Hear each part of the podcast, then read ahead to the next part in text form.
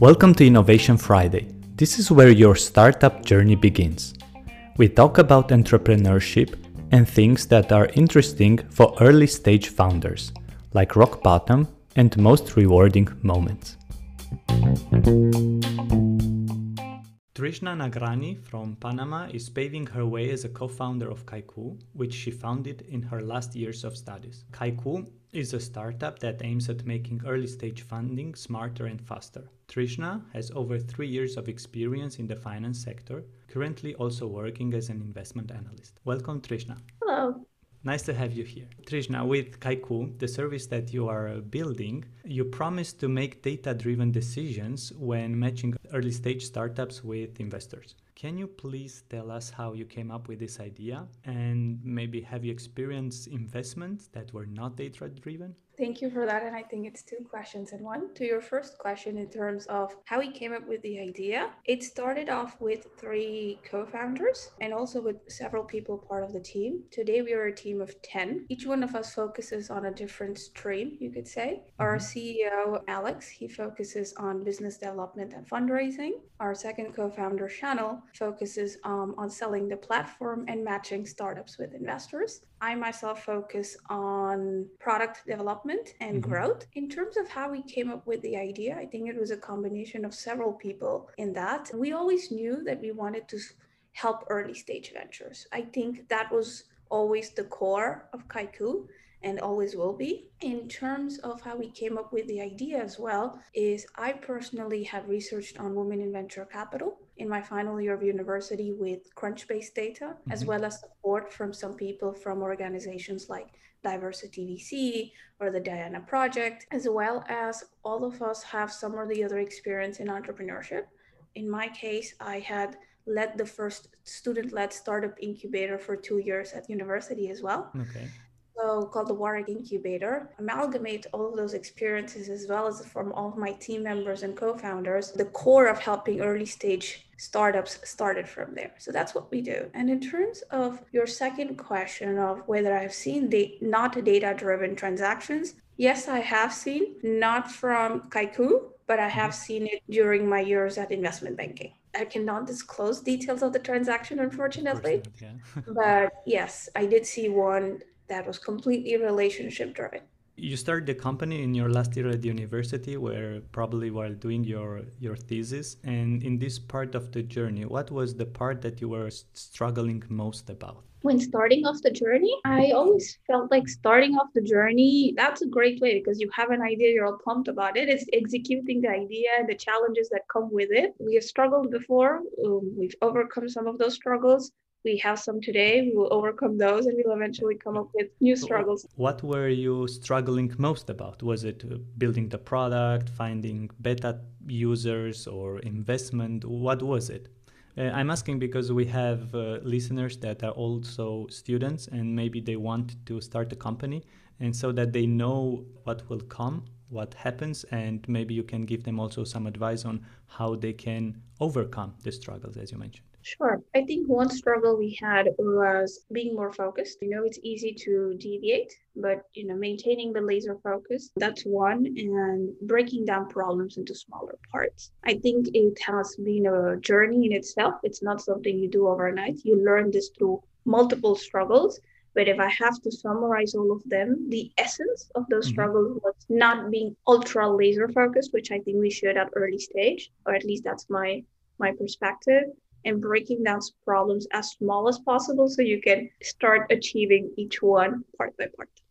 Okay, thank you. How did the pandemic affect your journey? The pandemic really helped us. I will be honest about that because our model works on, if you look at it, it's virtual deal making. It's connecting startups and investors through the platform, helping them throughout the deal making process. And with the pandemic, both investors and startups, I also saw that in the investment banking world, companies got comfortable and investors got comfortable doing deals virtually, sometimes not mm-hmm. even having to do due diligence physically, or not having met the person or the, the founder not even once throughout the journey. So I think COVID just really magnified what we were trying to sell. I think, you know, meeting startups and meeting founders, meeting investors generally physically you know getting to know them getting to know their journey and then getting them on the platform that was our usual source of getting people to the platform so we definitely do miss that you know aspect of just meeting founders and listening to their journeys in events such as demo days and conferences one of the keywords and one of your selling proposition is that you're making it data driven. How much data do you need in order to say, okay, I can make an informed data driven decision?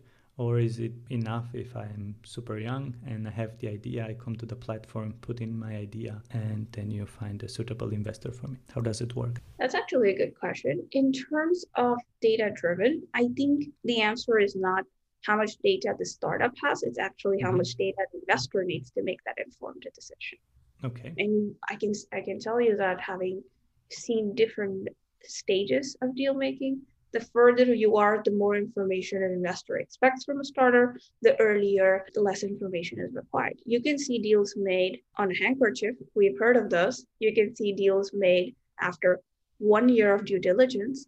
So, how much data really is needed depends on the investor. How much data really the investor needs to make an informed decision. And that's exactly what we're working on. So, how much data is needed? I cannot give you a generic answer mm-hmm. because every investor will give you a different answer to that. And sometimes they themselves will not be able to phrase it that this is how much we really need to be comfortable. Okay. And sometimes it's not the quantity of data, sometimes it's the quality of data, right? and it goes back to what we were talking previously. So, in terms of quality of data, and that's actually where our main USP comes. It's not just being data driven. Our main USP, and as we always say, is providing quality startups. So mm-hmm. that's where I think it's not the quantity of data that really mm-hmm. matters. Do you also help startups with feedback? If you, I mean, you you have a startup that signed up, logged in, and your machine learning models, your evaluations say that it's not really a quality.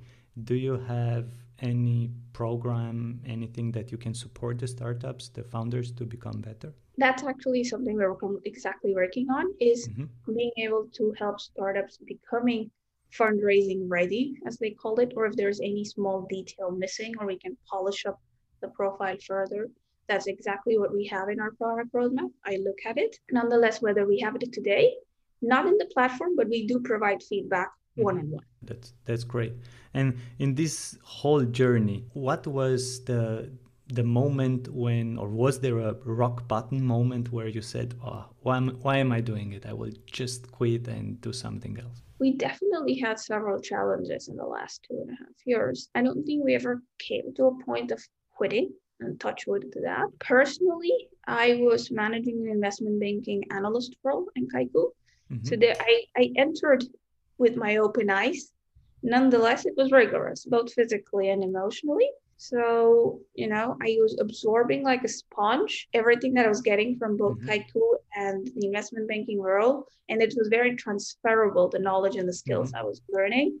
But there were moments that were draining physically and emotionally. Why did you decide to continue? What keeps you motivated?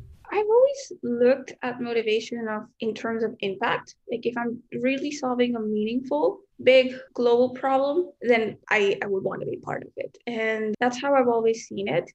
And the way I've always perceived myself as an individual is I'm a connector, whether it's connecting capital with opportunities or a person to a person or a person to organization. And if you look at Kaiku, um, connect we are connecting early stage capital with founders. And when you look at my investment analyst role, it is connecting capital with emerging market companies and more importantly, connecting the unconnected, you know, providing telecom infrastructure in the most remote areas of the world. What was the hardest decision you made up to this point? Within Kaiku, I think recruitment is always a hard decision, right? Because you're it's the first few people you're bringing into your mm-hmm. baby and these are people who will stay for years. I don't think of them as first employee, second employee. I always think of them you're part of the co-founding team, mm-hmm. even though we had months and years with it. So I always find recruitment as that long-term decision of do we want to work with this person and be part of this co-founding team for years to come. I don't think it's one specific case that's hard, but every time we come across and we're deliberate, we're growing the team from the mm-hmm. last few months. So it's been a lot of recruitment in general. So every single time we are you know finalizing a new role, I find it a little hard. Yeah. You find it hard to find people to finalize the role or to make the decision between top five candidates? There are different factors, right? Sometimes it's the experience of the person. Sometimes it's the motivation of the person. Are they going to be there for the long haul or mm-hmm. not? Sometimes, as you said, there are very good applicants, and I there was this one particular role that had a lot of applicants, and it was hard choosing one. Was it like you took time off and then you just let it in, sink in from all the candidates, or how, how do you deal with such a with such a decision? We are a team of ten today, definitely it's not a one person decision it's the entire team makes that decision yes mm-hmm. i see last week i was reading in one in one book regarding how to manage people and how to be a person that motivates and in one line remained in my in my mind because the author was saying that some of the problems within the companies arise from the fact that employees are treated not as team members but as human resources. And when you start treating them and seeing them just as humans and not as human resources, then you just have another another productivity, you have another climate in the team, and things uh, start to go well. And based on my experience, that seems to be true. Do you have any experience in this in this part? So maybe you had to fire someone. I think we have had the absolute lucky aspect of not having to fire okay. someone. That's um, good but definitely in terms of team and i think it's a, mm-hmm. it's worthwhile telling you a little bit more about the team and how we are structured we are a team of 10 and we've always been a team of 10 like we mm-hmm. started mm-hmm. off with a team of 10 it's not that we started off small and we grew we're this unique team setting and each one is very unique in terms of experience and in, mm-hmm. some of us are based across different countries so when when the pandemic hit our team dynamics continued it did yeah. not alter significantly mm-hmm. and you know some of the team members have experience from the industry so in that sense we've all looked at each other equal. There is no hierarchy. There's it's a completely flat structure. And this translates to the new people that are joining in. So mm-hmm. this way in terms of you know human resources or hierarchy in decision making we don't have it. Yes there is sometimes bubbles. Each one is working on their own things. Mm-hmm. But definitely in terms of having to lay off someone or in terms of treating someone as human resources, that's definitely not part of our culture. And that's probably just because of how we've started. And I think the other thing is also everyone in our team and there it's, it's a it's a word right global mindset each one has a very diverse background whether it's culturally whether it's professionally or just academically you know there are people based in switzerland people based in austria there, there's one person based in poland mm-hmm. a couple of them in the uk i'm based in panama since we have this variety already it's very hard to see someone as a human resource. Let's assume that you would now be in front of a group of college students that are in their last year and they would say would like to found a company. Please give us some valuable piece of advice. What would you say? I think my advice would be be fearless. It's mm-hmm. very easy to get daunted by your own ideas or by not having an idea or by having an idea and not sure how to execute it there are a hundred things to get scared of or think this is not possible or how am i going to overcome x y or z struggle so my suggestion is always be fearless. Take that leap of faith. I'm not saying it's going to get easier, but at least it gives you the confidence to brave them out. Okay.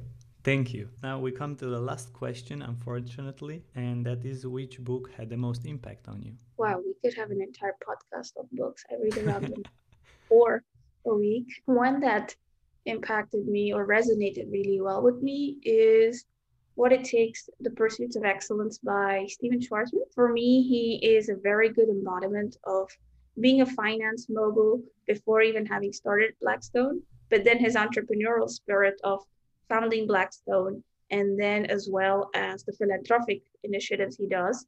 For me, that entire embodiment works really well when I manage a role as a co-founder of a fintech platform and as well have currently working in finance resonates really well with me. Thank you for being here today and sharing from your experience. Is there anything that you would like to add? The only final word, and this is mm-hmm. also maybe going back to your question and on the suggestion of what would you tell a final year student as advice, is own your career path. I think it goes very much in parallel being fearless, but um, taking it as you want. I've been, I am a co-founder of a, of a startup, but as well as an investment analyst. Mm-hmm. It's unique. It's very hard to come across that. And I think it's owning your career path. I think we live in a, an age where you can totally own it and take it forward. So it goes back to being fearless. Thank you very much. I wish you good luck both with the investment and with your entrepreneurial career and with Kaiku that you help a lot of entrepreneurs finding the right investor and investors finding the right startups to invest into. Thank you. Dear listeners, all the resources mentioned in the episode will be in the description of the podcast and also the way how to contact Trishna. Thanks for listening to the Innovation Friday podcast, the place where your startup journey begins. Please let me know how to improve the show. See you next time.